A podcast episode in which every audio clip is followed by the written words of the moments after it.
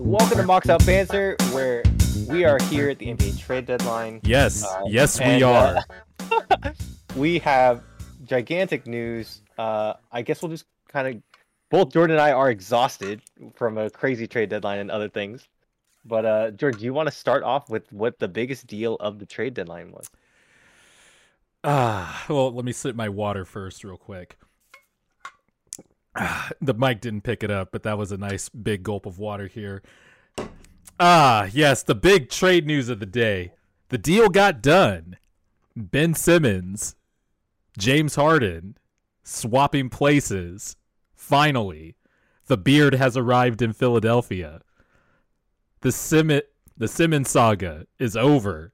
He is in Brooklyn along with Seth Curry, Andre Drummond, and two first round picks. Sixers get James Harden, who has been pining to get to Philadelphia. As it turns out, everybody was reporting it, but once Woj confirmed it this morning, it was kind of like, okay, that kind of greased the wheels and set things in motion. And we also got Paul Millsap. Uh, and let Which me I like. I like that. I like Paul Millsap as a him being a throw-in is actually a, a kind of a steal to me. Eh, whatever. We got James Harden. That's all I'm worried about. I'm sorry. I'm sorry. I am just. I was at work today. I was scrolling Twitter. You know, I was waiting for the news to break. I was I was hoping we'd get James Harden, and it finally happened. I I tried to not I tried not to go too ballistic, but man, uh, one I just want to dunk on everybody who roasted Morey, criticized Morey, said Morey was a dumbass for holding on to Simmons too long. You're not going to get a tw- top 25 player for Ben Simmons. You're not going to get this and that. You should have traded Ben Simmons for Buddy Hield. You should have traded Ben Simmons for TJ Warren. You should have traded Ben Simmons for a burrito and a Chipotle bag. Like, shut up. Shut up. Like, Man, don't like- don't underestimate Chipotle. Chipotle is good stuff. Chipotle is good. Is is good. I prefer a real taqueria. But anyway, Morey knew what he was doing. I, I me and you have said it repeatedly on this podcast. Morey is doing the right thing, holding on to Ben hold. Simmons. You Got to you got this is this was the one last shot to prepare jo- to pair Joel Embiid with another top 10 to 15 player. This was the only blue chip asset they had uh, besides Tyrese Maxey, who they didn't give up by the They way didn't get rid of him. they didn't And- get- or or Thybulle. I was amazed they Or- kept both. or Matisse Thybulle or any of their other under 24 year old draft picks over the last few years. Th- This this is why Morey was holding on. Teams get desperate. You saw Sacramento. They didn't want to include Tyrese Halliburton, but they, apparently he was on the table. Nobody else knew. Teams get when teams have preseason expectations and shit goes badly and goes away from their expectations real quick early in the season, things change. You you know the NBA landscape. In the 2010s, we have learned one thing, the NBA landscape changes super fast super does. fast. That's why you hold on to Ben Simmons. And what do you know? James Harden gets a little ruffled. He ends up having to carry more of the load than he has been in Brook than he wanted to in Brooklyn. Morey sniffs it out. It was also reported last year, by the way, by John Clark of NBC Sports Philadelphia that James Harden wanted to go to Philly, but that's neither here nor there. It looks like it was still true a year later. Morey sniffs it out, and it's like, hey, let's make a deal. Oh, and by the way, James Harden opted into his player option. So now he's under contract for another year. So we get a season and a half of him and Joel Embiid figuring out how to play together, which they will do fine in. I'm very confident in. But at the end, but before we get into the particulars of how they fit, my original point, Morey was right for holding on. And y'all dumbasses wanted to wanted him to give up Ben Simmons for a fucking bag of chips because he was a distraction to the team. You're not gonna get a top 25 player. His value's already low. No, no, no. A three-time All-Star who is a Defensive Player of the Year candidate every single year. While yes, he is very flawed, and I wanted him, you know, traded. It he makes the Sixers better, but I also acknowledge that it was probably time to go It was time to move on. But also, don't just trade him just to trade him.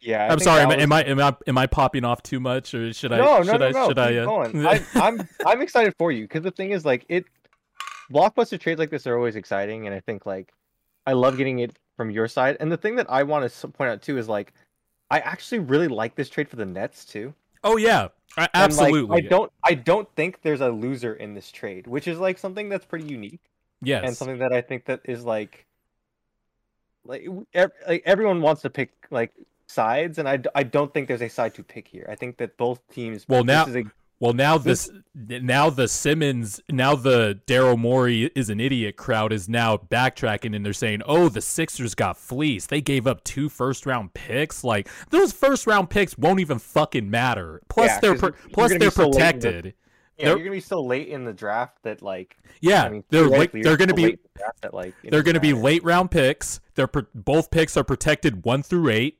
Like who fucking cares? Like Seth Yeah. Curry, I knew we were probably going to have to give up one of Seth or Danny. That's fine. Andre Drummond, he's been the best backup Embiid has had.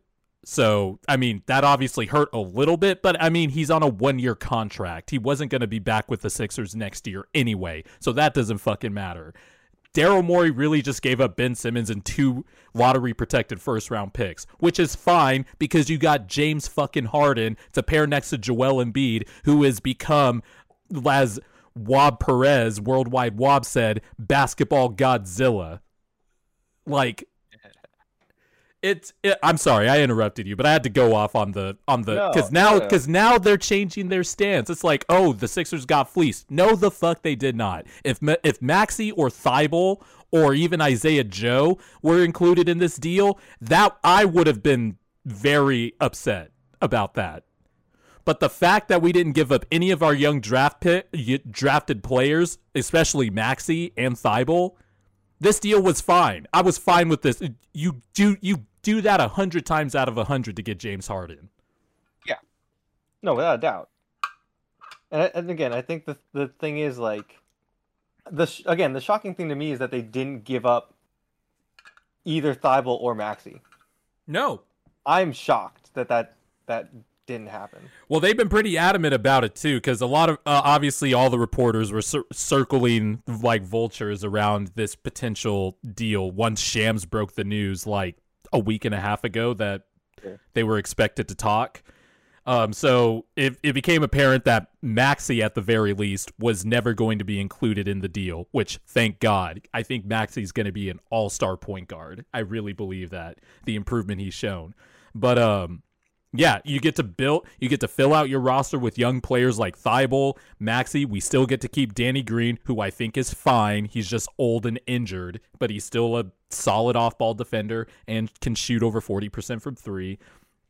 Um, we still still got um still got Isaiah Joe, Shake Milton's still there, Ferk is still like they the Sixers really didn't give up that much on the aggregate to get James Harden. Plus he ho- he opted in into another year of his deal, the player option. So um, but we were talking about the Brooklyn side of things. Uh, so you were, uh, I, that's where I interrupted you. So I'm sorry to disrupt your train of thought. Oh no, I was just saying like to me, I I think Ben Simmons is a again, I think Harden's the better player, but I think Ben Simmons is a better fit next to what they need with Agreed. that team. Agreed. hundred percent. And I think I think Seth Curry gives them another shooting option at a guard spot, which they again needed. I, I think that I think this deal works out really, really well for both getting teams. getting Seth Curry now that Joe Harris looks like he'll be out for the season. That was that was a good get for the Nets. Yeah, I, I'm actually kind of bummed we had to give Seth up, but that's the cost of doing business, you know. Sure. Yeah, I, I again, I, I think that this deal is a rare one where both teams make out pretty positively here. I don't think you can pick out like, yeah, this is a a fleece or anything like that. I think this is a pretty evenly fair trade. I mean, Ben Simmons might never take another shot in a game in his life ever again, but I mean that's fine when you got Kyrie Irving, Kevin Durant, Yeah, Seth doesn't Curry, need to shoot the, yeah. he doesn't need to shoot the ball. And the Seth thing is, like, Curry, he- Pat. They didn't have to give up Patty Mills either. Like, Yeah. they, yeah. This is this is great for this is if you're talking about basketball fits. This was one of the few fits that was good for Ben Simmons. Absolutely. And again, it takes so much pressure off when he doesn't need. All he needs to do is do what he does best, which is Yeah, find the open man push the ball in transition the and ball be an transition. be an elite defender. and rebound the ball and stay in the dunker spot. Yep. And he'll be able to get easy buckets also playing off of, you know, Kevin Yeah. Durant and half of Kyrie Irving. Well, not even half of Kyrie Irving. I think the Nets have 10 more road games left this season or some shit like that. They have they don't have a lot of road games left. They have more home games than road games for the rest of this season. But, you know, if Kyrie ever does get vaxxed, which will never happen, um the a fully a fully realized Nets team, that's going to be scary. Also, it's a good long term play for the Nets too, because like let's say even the Kyrie situation, let's say for whatever reason Kyrie is no longer on the Nets in the next year and a half.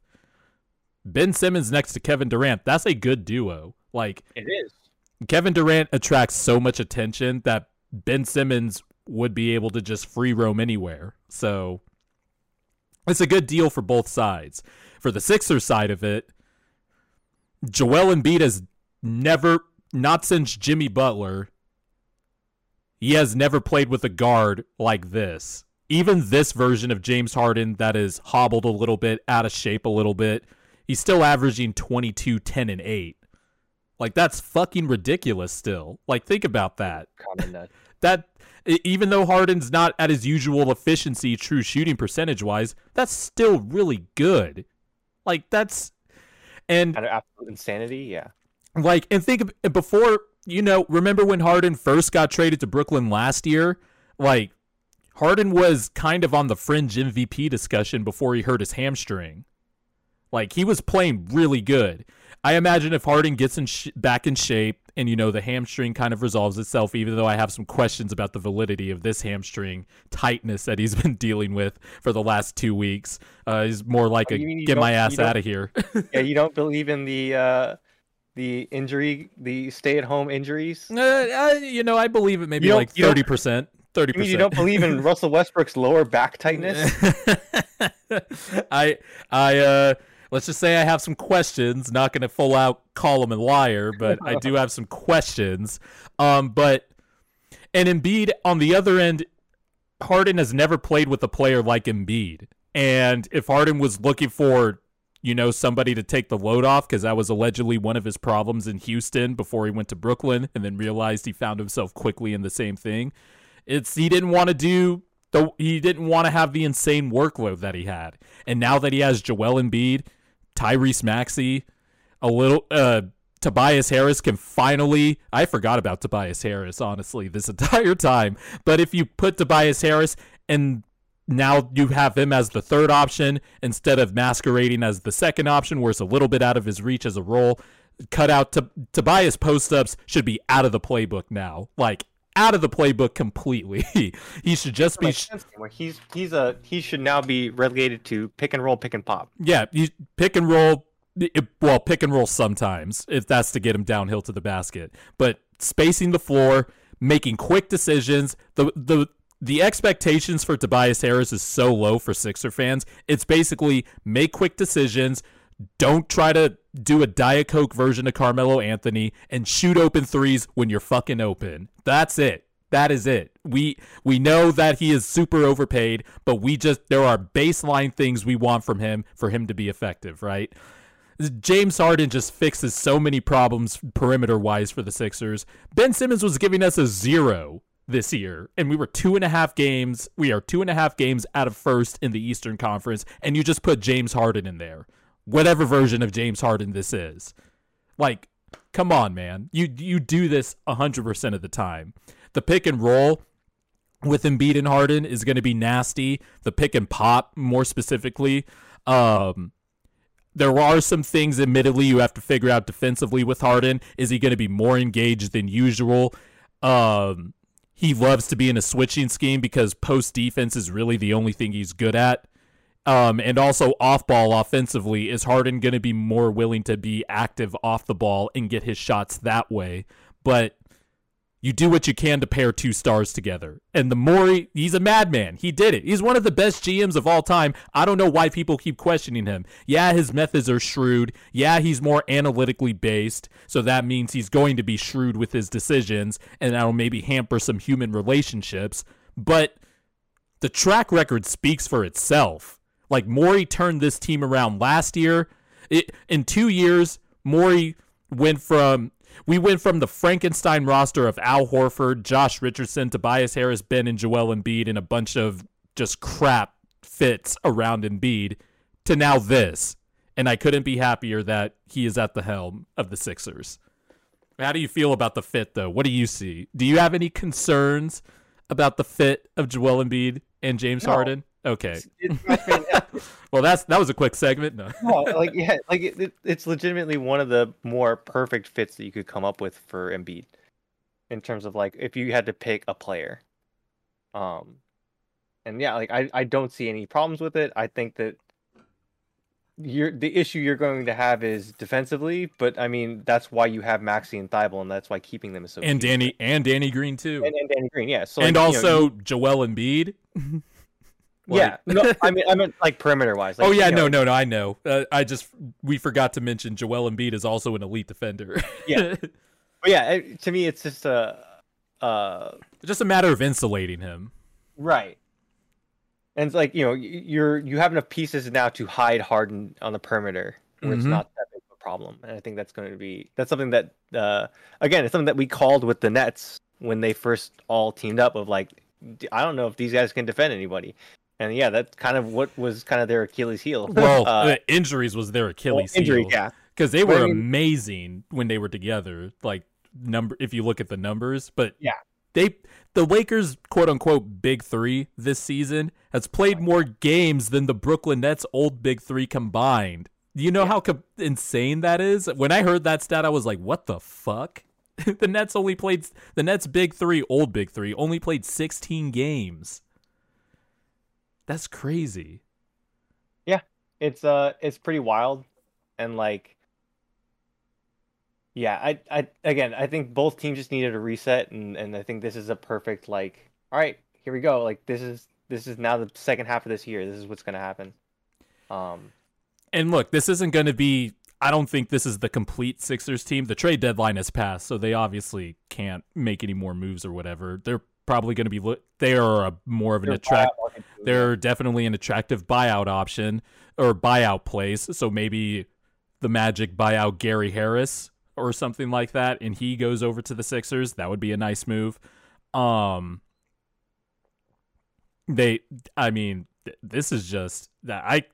I mean, it was obviously I, I was sort of cautious because I got blue balled last year because we almost traded for Harden, right? And obviously, whether it was Harden chose the Nets or Rockets owner Tillman Fertitta didn't like Daryl Morey for dipping on the Rockets and then immediately re- or signing with the Sixers, whatever it was, um, I was very super cautious. And obviously, like the lead up to the to this week, it was like okay, like it's obviously out there. They're talking. They're apparently going to talk this week, and I was just, I was just nervous and waiting. But either either way, even if we didn't, if we did not trade for James Harden, it was very clear we were going to get him in the off season. Like it was that that much was very clear. Yeah, yeah. So enough to where the nba was already preparing to investigate yeah, I mean, Um, yeah, yeah. I, I mean, we'll see. I mean, what what the fuck is tampering, right? tampering doesn't exist in the NBA, it, but uh, you know, um, but yeah, man, I'm just, whew, man. Shout out to everybody that was like, "Oh, Daryl Morey's an idiot for holding on to Ben Simmons." Uh, uh, how how could you waste Joel Embiid's season right now? You got to trade him for Buddy for Buddy Hield and Marvin Bagley. Fuck that. Fuck he is, that. he is he is balling out. I don't want. I so okay. I I don't want to talk Lakers today.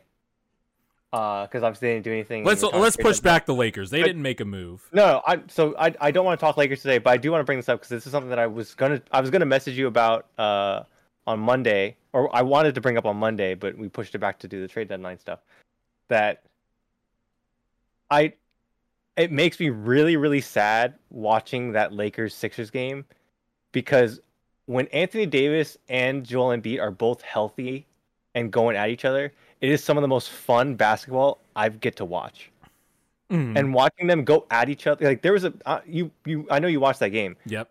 Go I did. watching them go back and forth for like a quarter was so much fun to watch. That was And- that and was the still- that was the best Anthony Davis has played against Embiid too, because he usually gets smoked by Embiid. Yeah, and like he like they were and the thing was like they were both battling and going at each other and you Mhm. could tell like it got personal yep. where they were trying to match and it's so much fun to watch and it's so it upsets me so much that they're both injured or like Anthony Davis and and Embiid are both injured at different times where it's just not ah I want to see more of that and I don't know if we'll ever get more of that. That's how I feel Or, with uh, consistent amount of that. we we haven't seen this version of Embiid in the last two years of Jokic. We haven't seen those two battle each other either because Embiid's been want, out with I just injury. want like I just want all these big guys. Like again, we grew up in the same era, so I grew up with like Shaq and KG and Tim Duncan. Dirk and Tim Duncan yeah. and C Webb and like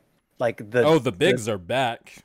oh they are, and it's so beautiful to watch them go at each other like that. Even though I put Anthony Davis in a tier below Jokic, Embiid, and Giannis, but Sure. I mean. I, I, well, we can agree to disagree there, but like I, I think, pro, I think Anthony Davis when he plays. wait, wait, wait, wait, wait. What's? Uh, I'm sorry. What's there? Where, where's the disagreement?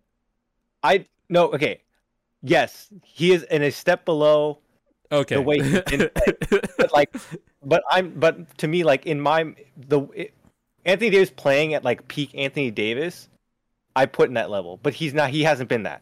So i can't i can't exactly. but no but, but but my point is like he was peak anthony davis on that night and he still has the ability to be. And like when he's fully healthy and engaged like he's so much fun to watch um no, that's that's always been the issue with Anthony Davis. Yeah, hundred percent, and I I can't disagree with that. But my thing is like I when I'm judging players, like it's tough for me to like separate. Like he can get to that level. It's so it's frustrating to see that he doesn't do it consistently. Anyway, we're not talking about Lakers. The thing the the thing that I want to bring up is this. There's two weird ish deals. There was the there was the Sabonis Halliburton one, which is kind of like the one the stunning one from earlier this week. Oh, yeah. yeah. I was at I was at work. Obviously, I live in Sacramento, so I was at work when this trade happened at iHeart. What was the what was the what was the Sacramento reaction? Because I I saw the rest of the Ooh, NBA. they were reaction. they were they were ready to burn Golden One Center down. Let me tell Okay. you, and well, I felt it, but like in the workroom, there's like three or four Kings fans. Here's how it started. So I'm in the back, Did, right? did just start like what the fuck? yeah. So, you know, one of our old coworkers, he no longer works in the Sacramento office. He works somewhere else. He transferred somewhere else, but he texted one of my coworkers who was in the building yesterday or the, when the trade happened. And my coworker was reading. He's like, "Oh, I got a text from oh, I got a text from so and so." And the next thing I hear is "fuck this, I'm done." And I immediately knew who it was, who texted him, who it was, and I checked Woj's Twitter, and I saw the trade, Halliburton for Sabonis. Um, with, that was the those were the headline players, and I was shocked. Like I was shocked, honestly, because Tyree. Well, I'm looking at this trade from this perspective. I wouldn't have been trying to make the playoffs if I were the Kings, unless it was organically done. And what I mean by or- organically done is with the roster that I have and with the drafted players that I have, because I think the Kings should have been committing to building young and Oh. through the draft, which they haven't. this brought up again. Like I'm raised a Laker fan, so like and LA is spoiled, so we we think in championships, right? So to me, like Yep. the weird part to me is like I had Kings fans in my mentions saying that they just want to make the playoffs. And like my my argument is always like why do you give up assets to be decent? Like I would rather like if I'm if I'm a team, I would rather my team be garbage so we're stocking assets and getting good players and talent or I want to be in contention for a championship. I don't want to give up my assets to be decent. Mm-hmm. Am I wrong for No. thinking this? You're not. You're no. You're not wrong. And I've had. I mean, obviously, like I saw one of the more, you know, blatant and audacious, you know, tanking plans in sports history with the Yes, process, which is what I w- which I was for the process. I wanted that to work. Yeah. We were we liked Like the I was for that. I thought that was a smart yeah, move. yeah, we were middling for almost a decade, especially post I uh, traded after we traded Iverson. Um, even with the last three years of Iverson, we were still mediocre and didn't know how to build around Iverson. Then we traded him. Okay. So speaking of Iverson, I heard someone call Westbrook Pistons Iverson. That's what the uh, uh, it it that that struck my soul. But I mean, they're not wrong. There, uh, that it was rough seeing Iverson age badly with the the Grizzlies, then the Pistons. He came back for that lat. He came back with the Sixers in 2009-10, and that was it was cool to see him back. But you could tell it was just um it's was just rough. it was just rough. But Oh, uh, but continue. So so yeah, the my my thing is just like I don't understand the mindset of like let's trade all of our let's trade our best asset to be okay.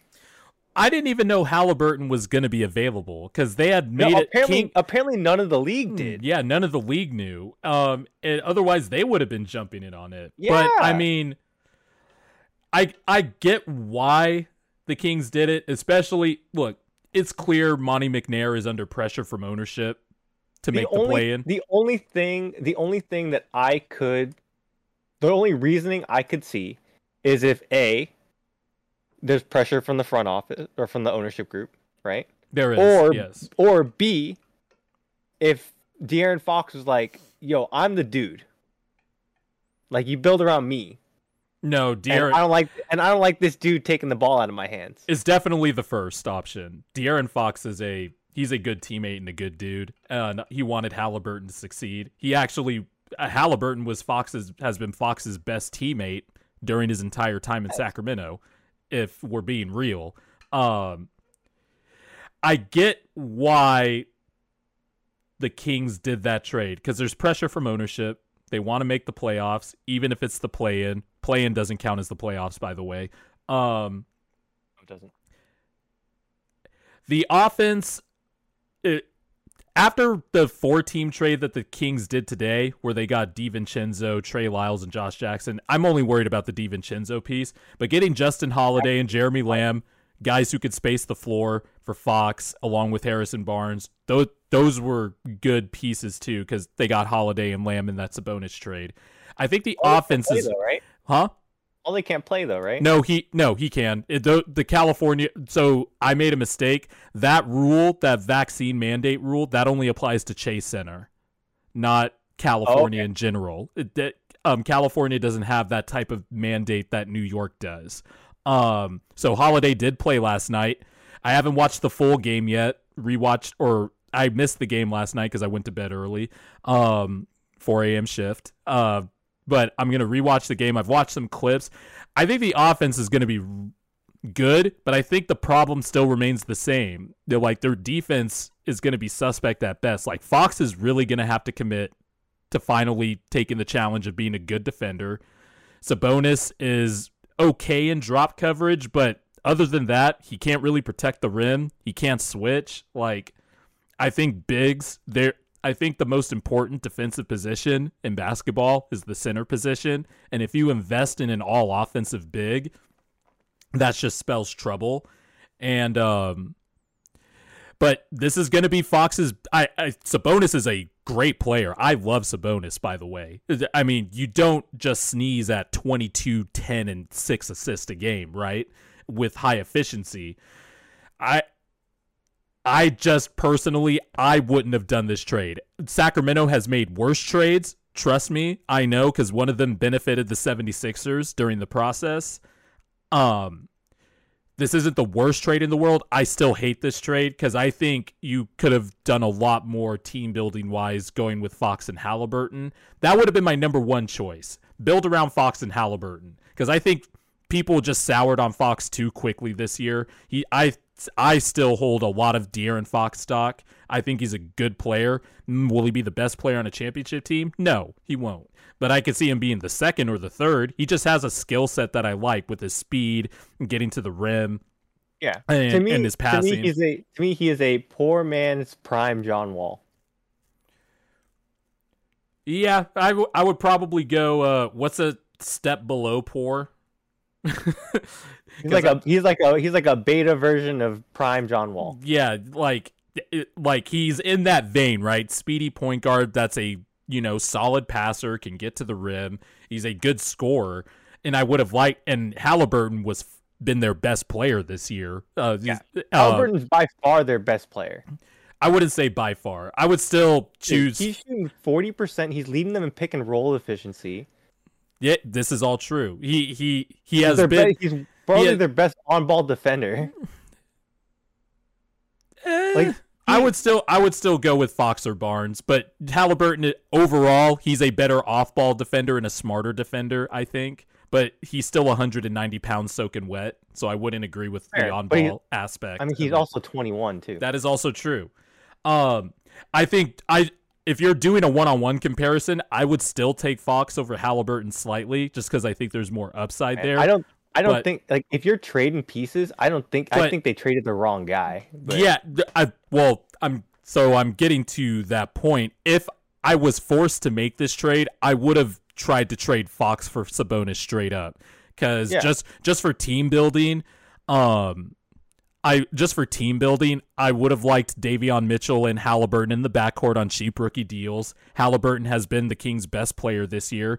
I mean, he's taken the leap in his second year that De'Aaron Fox took in his second year, where he was awesome. But Halliburton also averaged damn near nine assists per game. When Fox went down with health and safety protocol back on December 15th, Halliburton took off. And the last 24 games for the Kings, Halliburton averaged 17.4 points per game, 9.4 assists, 41% from three. He's started, he's developed this season, he's developed this sidestep three that's been really deadly. And also, like you said, he's he's been great in the pick and roll. He has great chemistry with Richaun Holmes when he's p- been able to play, and he has a great floater. I would have much rather built Halliburton and Davion Mitchell around Sabonis than Fox because I'm not too sure if that's a good fit because Fox can't shoot and neither can Sabonis. But Sabonis does give you some pop in the half court that the Kings didn't have. The Kings just needed a shakeup because that team was, quite frankly, dog shit. And on top of being dog shit, they were just aesthetically awful to watch. And I, when Kings fans say this is like one of the worst Kings teams they've had to watch, that's saying something, you know, because they've seen a lot of bad basketball. But we'll see how it works. I'm not. I mean, am not as. me- I'm not as sour on the trade as I was when it initially happened. But I still would have kept Halliburton and Fox and built around them and built through the draft. absolutely. But Well, again, it goes to, it goes back to the thing of like this isn't going to propel them to championship contenders. no, So like what does this trade do? It gets you into the play-in. I don't like okay. they won't make the playoffs straight up. I guess what one positive I the will Lakers, like what they're not going to get in. One positive I will say is that Sabonis is under contract until 2024, so at least they have an all-star locked up long term. And I think Sabonis made it as an injury replacement last year, but I think his first all-star the year before that, the 2019-20 season, that was a legitimate all-star appearance. Um, he's Sabon like Sabonis is a fucking awesome player. Like, Oh, he's great. they're like We've he's been the, he's he's been the Kings' best. He's the he's automatically the Kings' best big since Demarcus Cousins, and then going back to that, Chris Webber. Like the he, but um, But like now your timeline is so we'll like you you put the clock on yourself now because now you lost. I mean, obviously it doesn't work in trans in trans in tran it doesn't work like this. But like technically you lost like four years of development or four years of like window because now you're you traded a 21 year old guy for a 25 year old so now you lost four years essentially with the, with whatever duo you're trying to it's build all yeah. Well, Fox is twenty four, Sabonis is twenty five. So the the timeline of your theoretical two stars you're going to build Yeah, around now shi- is the it same. just shifts up it shifts it up. shifts up Um, and like I said, Sabonis is the best player Fox is gonna play with. Um, sure but I I just don't I know what I this ju- trade accomplished. I think me and you are just coming from the perspective of we would have just ran the Kings differently, and we are not Yeah. fact and we're not factoring in that um ownership has been Yeah, long yeah, press sure. long pressuring I mean, Come on, but I mean that's that, mo- that's what makes the Kings the Kings, right? Because like they just don't. If they're if they're concerned about getting into the plan, then you're you're concerned. To me, you're concerned about the wrong thing. yeah. And like I don't think their concern. I don't think their concern was the play-in. They want to make the playoffs, but the play-in is obviously yeah. yeah, is obviously something they are aiming for now. Um, but I just don't. I ju- again, I don't know what this trade accomplishes, and long term, I just I don't see.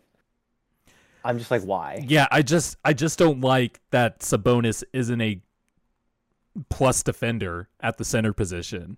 I just don't Yeah. like. I just don't like just that. gonna.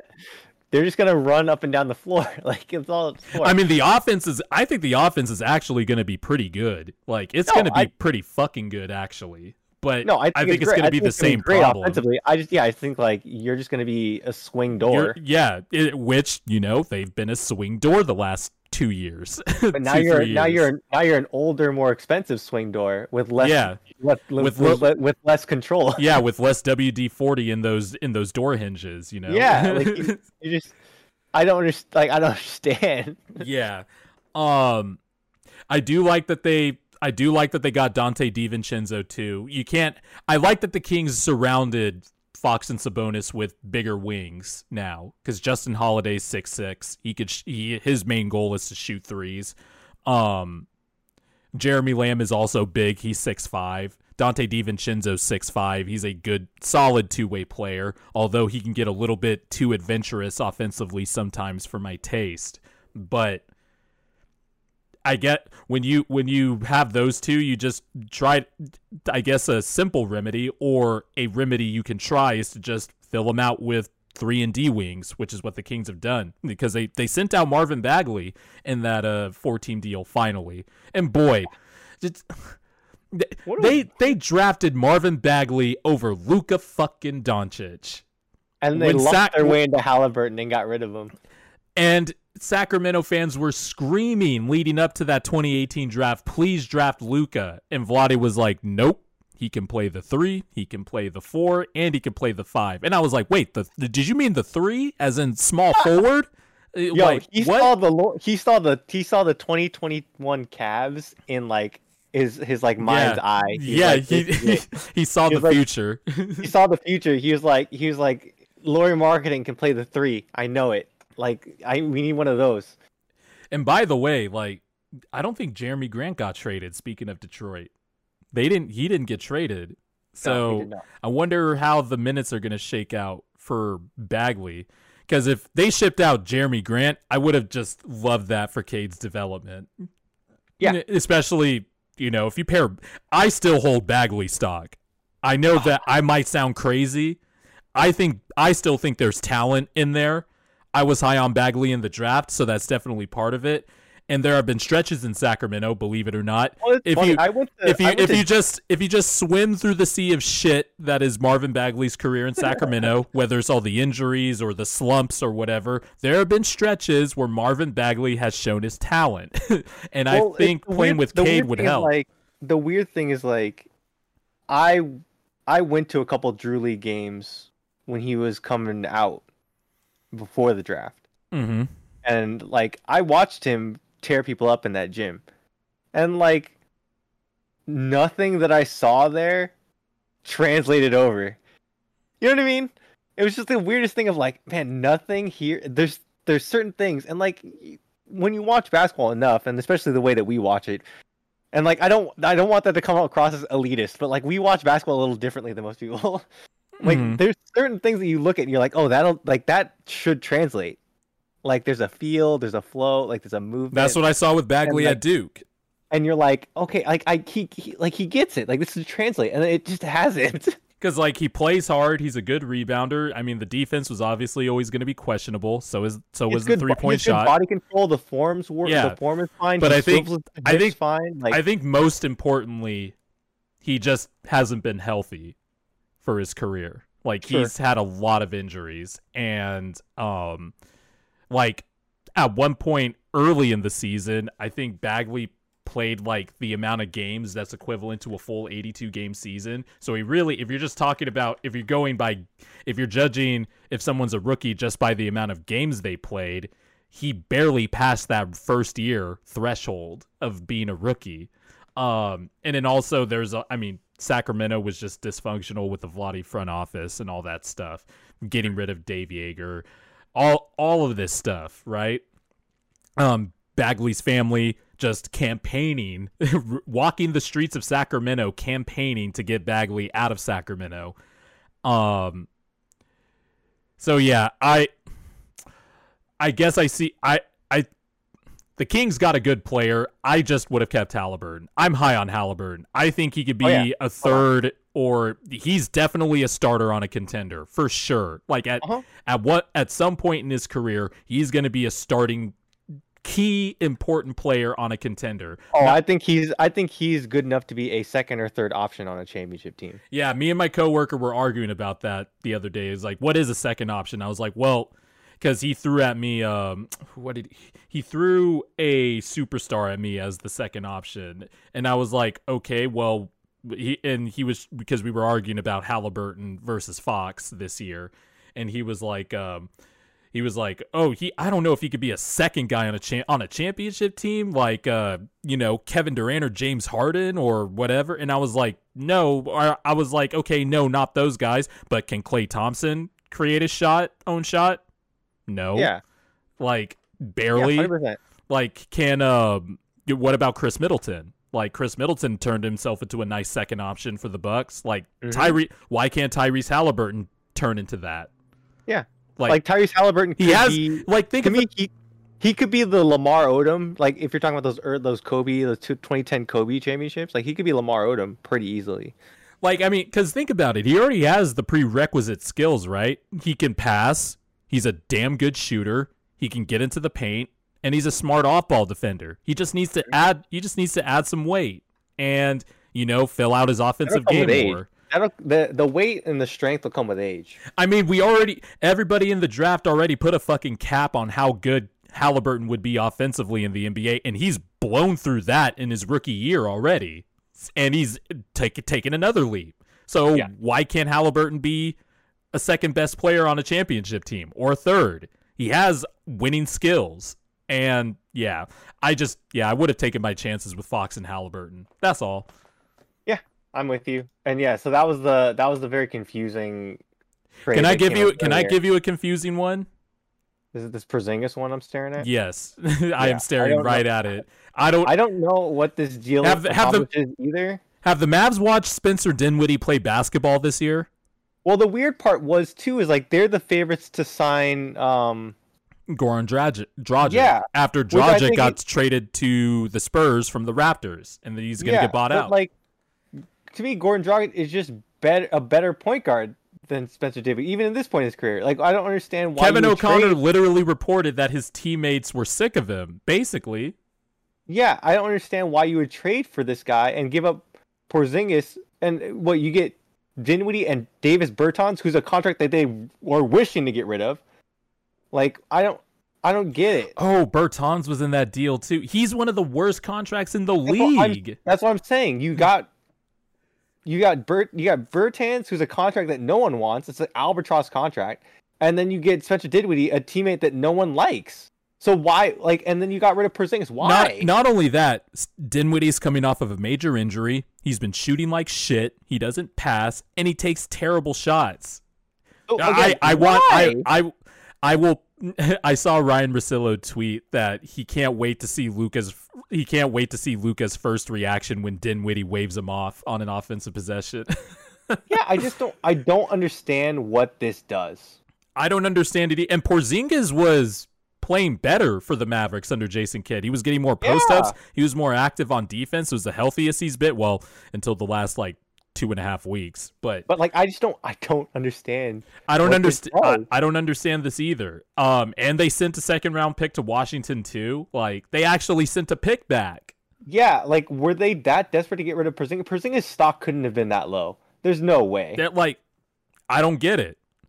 And also from Washington's side, I still don't quite get why they got Porzingis. Like, No, and like, I don't if, think- if if You you gonna ha- do this deal, if you're gonna do this deal, right? If you're if you're the Mavs, mhm. they this deal was done before the Harrell deal. If you're if they're like, hey, do you want Montrezl Harrell? I would rather have Montrezl Harrell. Mm-hmm. Why? Like, I don't know, man. And also for the Also- Wizards, like they have the Thomas have- Bryant. Thomas Bryant just got back. They have Daniel Gafford, Rui Hachimura. Um, you know, Like you, you have forwards up Koo- your ass. Like? Kuz, Deni Avdija.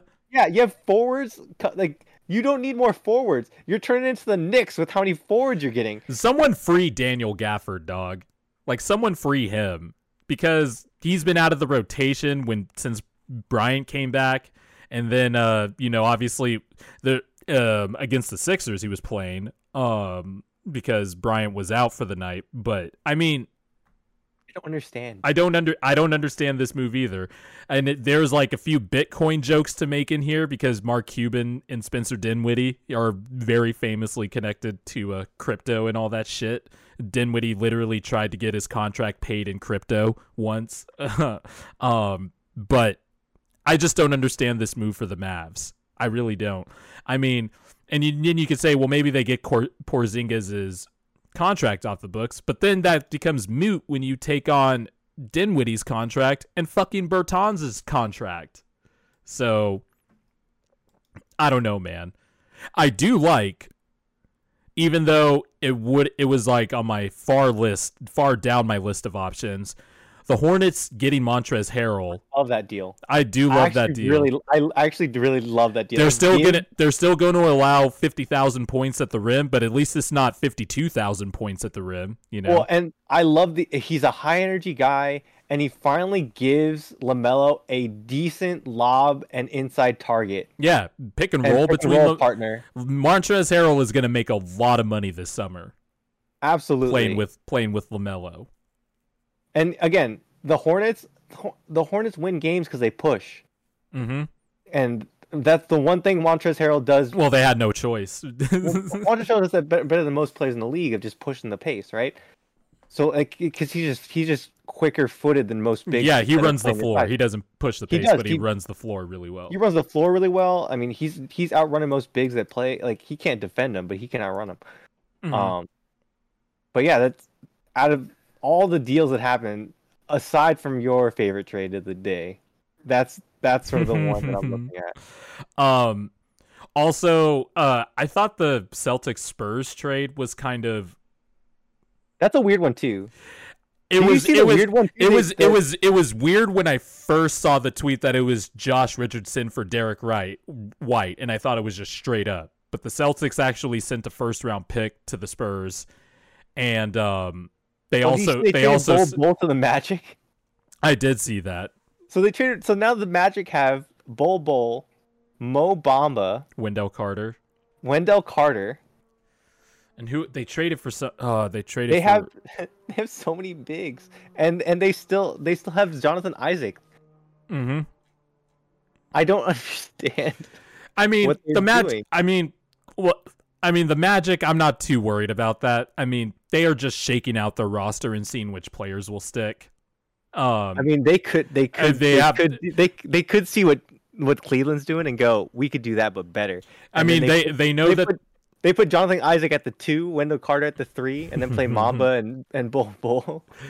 I it, the Magic know they have blue chippers, at least to me so far, and Franz Wagner. I think Jalen Suggs is going to be really good. Cole Anthony and Wendell Yeah. Carter Jr. Mo Bamba is going to be a restricted free agent this summer. Um, They have a really weird thing. They have big, they have huge bigs and small smalls. I'm actually weird. I've been weirdly intrigued with the Magic's young long term future uh, since this season started because I think they have some really good players that have different skills that weirdly fit together. Um, I mean, they. I need to see they have- Jonathan Isaac healthy. I need to see Jonathan Isaac healthy too. That's a big one. I But still, I still think he, he has the potential to be a top defender in the league. oh yeah, he's a, he's an all def- all NBA level defender when he plays. But that's the issue, right? Yeah, and then you have then you have Chuma Okeke, who's really good also. Um, I don't know what they're going to do with Terrence Ross and Gary Harris. It looks like Ross is going to stay. Terrence Ross to the Lakers today. What's up? They almost traded Terrence Ross to the Lakers today. Uh, yeah, almost. You know, I don't know, but but um, who knows if they'll buy out Gary Harris? But uh, yeah, that one was kind of weird too.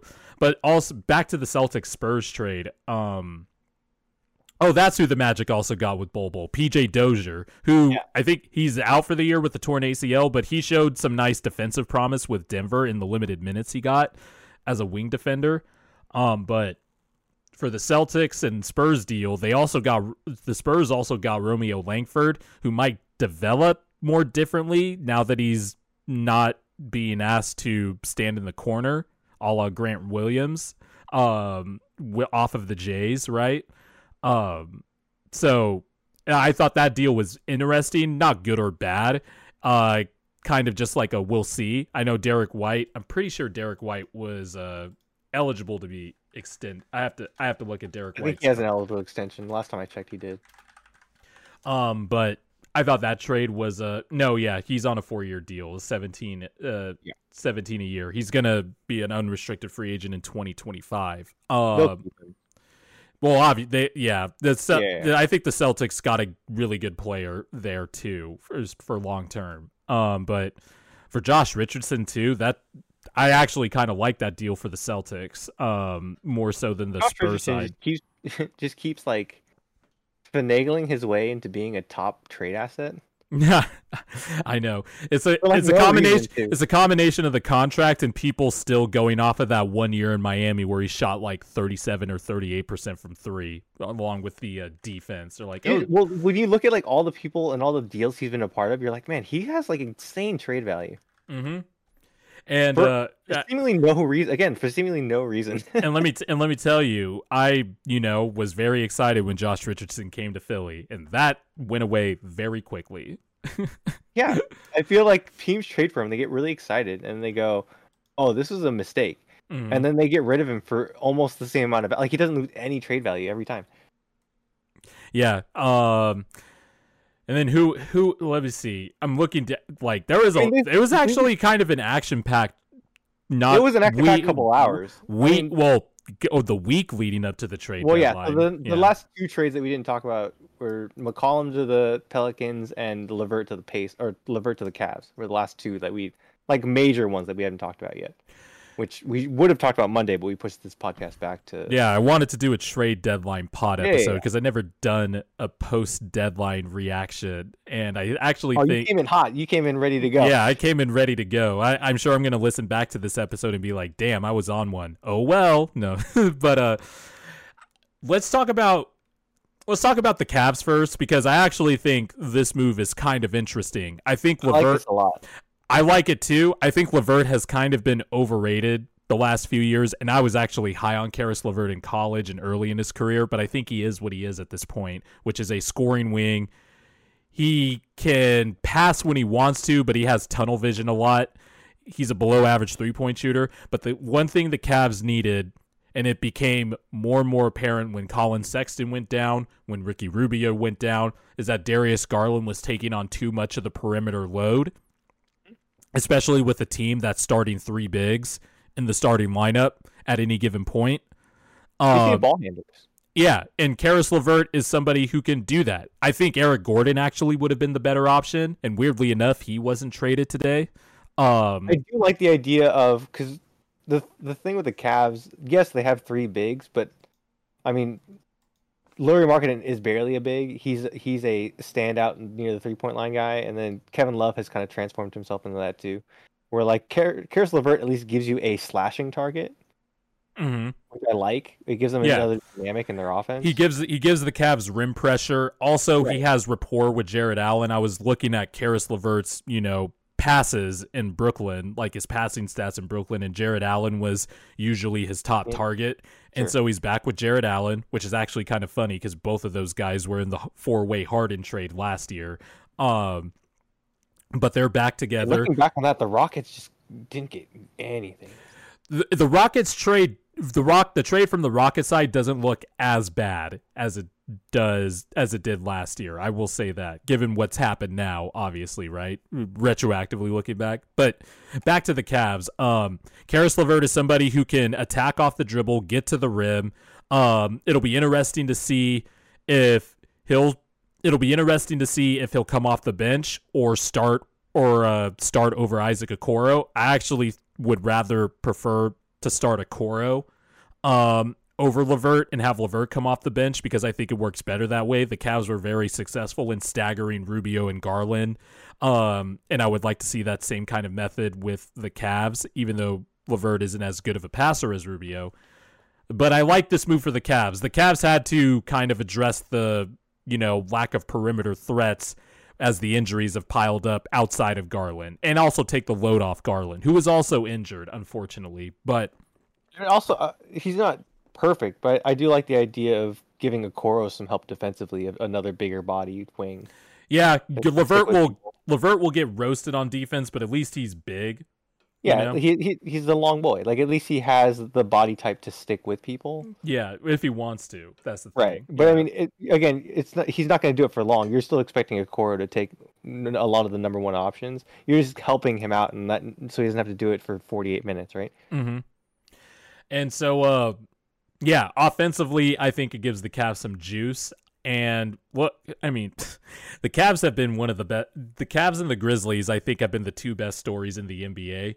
Um, the Cavs, I think, are the best story because I did not see this coming at all. Like, I was high on Darius Garland, especially after he took the leap last year. I was high on Evan Mobley, and I was a coward and didn't commit to my deep down soul take that he was the best player in this draft. I was a coward. I admitted it on this podcast before, and I will admit it again. But I was super high on Evan Mobley.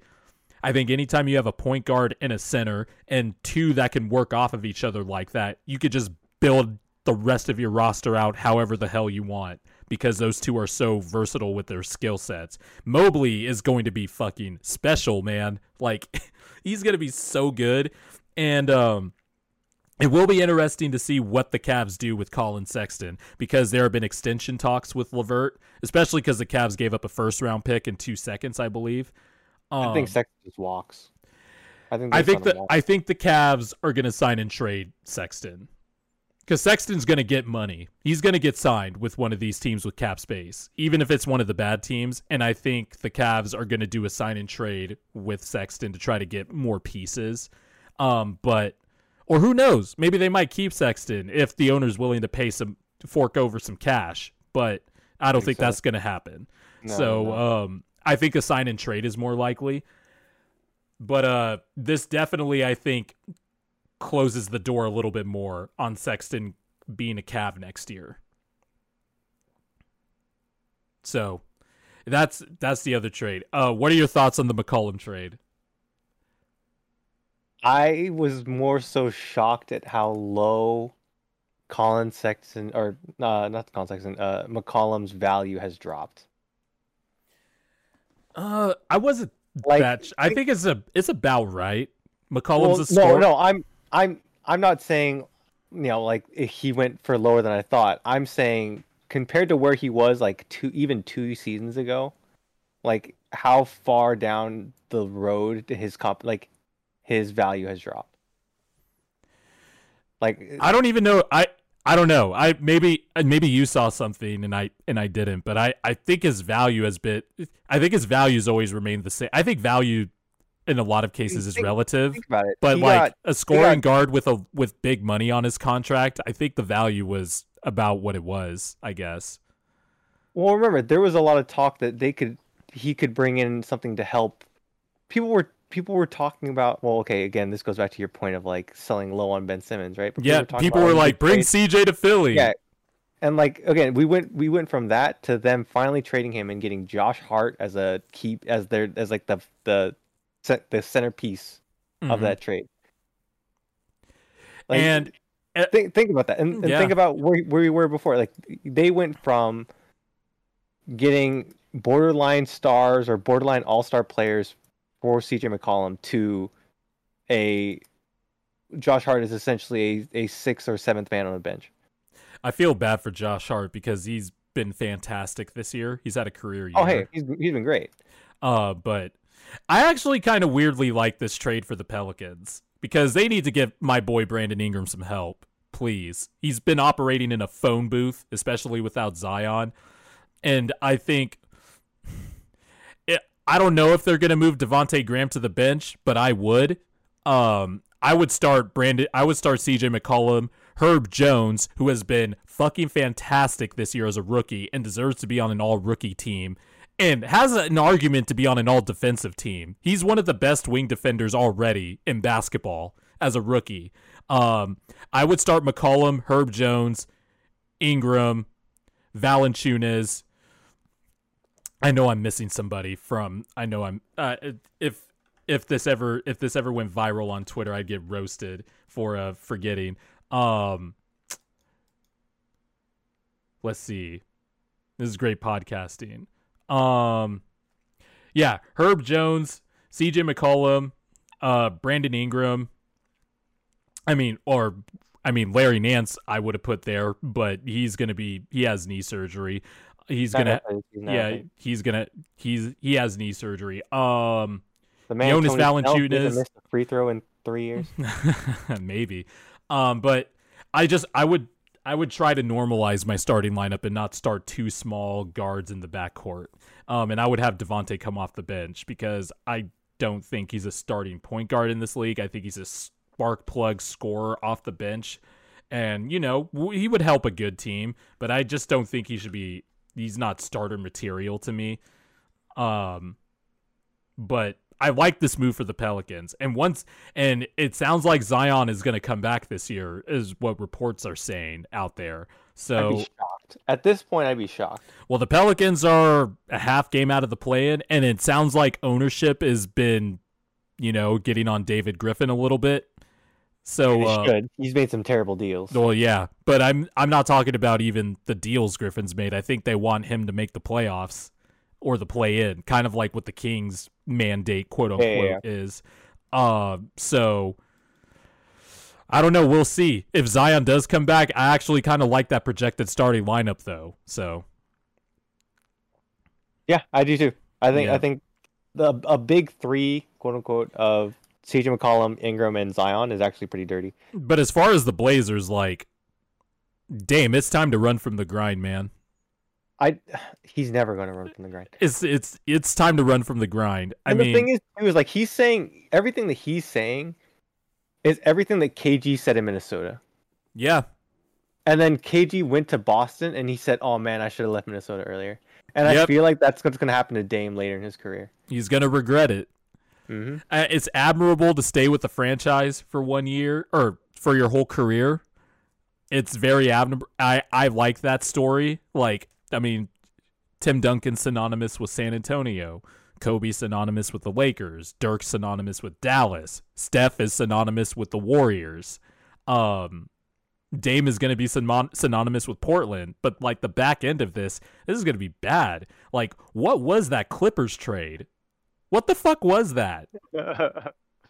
I, you gave away Robert Covington and Norm Powell for free. Again, how, that, how is Jerry West still allowed to swindle to, that teams? Goes, that goes back to the, the Jerry West Lord of the Rings meme. Jerry the, West is still swindling not, teams. Don't do not let him speak. He'll cast a spell on you. like it's really true. Bro, Jerry West is 84 years old and he's still swindling NBA teams. Like, what the fuck was that trade? He they gave away now now I have to look at the trade again. I did a whole video where I just I just scorched this trade. The you allowed the Clippers to get off Eric Bledsoe. I'm still I'm st- I am going to sink on the island of Justice Winslow. I don't care if my assets are flooded or whatever. I'm going to be on Justice Winslow Island. I'm still high on him. But Eric Bledsoe, Winslow, Keon Johnson, and a 2025 second round pick for Norm Powell and Robert Covington, you couldn't get more value out of that. And then I had somebody comment on my video like, "Oh, this was to clear, um, this was to get the the, the Blazers below the tax so we could sign Nurkic and all that stuff." Yeah, that, I know why the Blazers did it. It was still a stupid fucking reason to do it. Like, if your goal was to tear it down and uh, if your goal was to tear it down, you think you couldn't get more value out of a three and D wing who is on a very reasonable contract? Norm Powell just signed a four-year contract with the Blazers. The Clippers have Norm Powell to play off Kawhi Leonard and Paul George for the next three years. Robert Covington, well, Robert Covington is now obviously going to stay with the Clippers past the deadline, but Robert Covington, yeah, he's his skills have kind of deteriorated over the last two years, but that's because he's been asked to defend the best player all the time because CJ and Dame can't guard anybody, and that's not Robert Covington's strength. His strength is more off ball. His shot has gone away, which is kind of bad, but he's still a solid role player. So you're gonna just gonna give him to the Clippers too for free?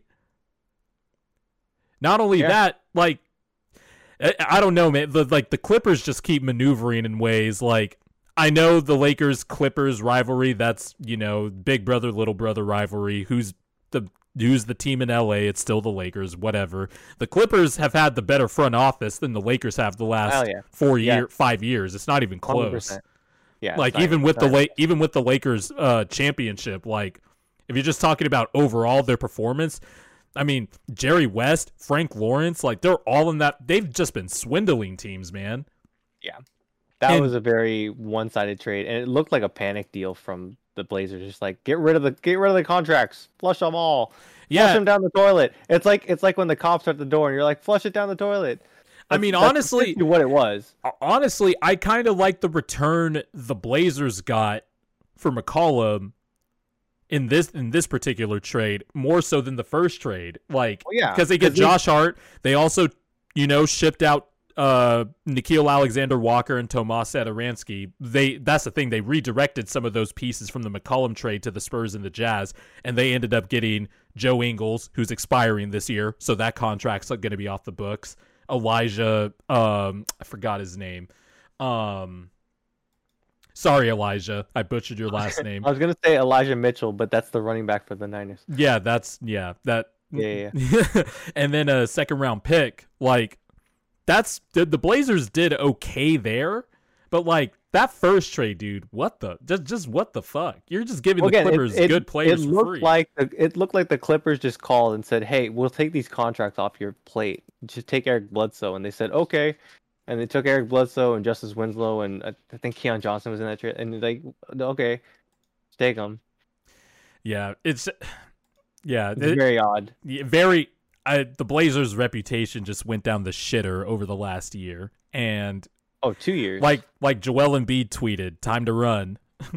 By the way, I before we close out the pod, I have one very important question to ask you. Yeah. Who is the better basketball tweeter, Kevin Durant or Joel Embiid? Joel Embiid. Yeah, I, 100%. I agree. Kevin, Kevin Durant, Durant. Kevin Durant. Kevin Durant, he he's good. He has some good zingers, but he's a volume shooter on Twitter. No, because every every one of Joel Embiid's tweets is funny yeah, and like really self-aware. Yes. And Where- that the best thing about the best thing about Joel Embiid is he tweeted a lot more early in his career. He doesn't really tweet that much anymore now that he's gotten older. He but when he chooses. But, but when he when he tweet, yeah, exactly. He picks and chooses. And when he chooses, it's fucking funny. The the tweet that he posted after the Ben Simmons trade is one of the greatest tweets I have seen from anybody. Period. It, for it's great. for those for those the thing that's oh, great sorry, is like ahead. Every it's all his tweets are subtle. Yep. Like if you don't know what's going on, you wouldn't get it. It's one of those wink wink I'm tweeting about something else but you know what I'm Yeah. tweet really tweeting about, you yeah, know? they're great. Like and in like last week Embiid tweeted a picture of just a pack of Charmin toilet paper and it, it, like and it said Charmin Sho- uh, Charmin soft yeah, and then he tweeted four more times and made it clear that he was watching a soccer game but we know he was talking about Ben Simmons. yeah. well, the thing is, But no- look- oh, when sorry, no, at- I have to- I have to get- Durant's account. When you look at Durant's account, it's like if you gave a high school kid a Twitter account. He has more tweets "Oh, than points. He has more Yeah. career tweets than points. And Kevin Durant scored a lot in this league.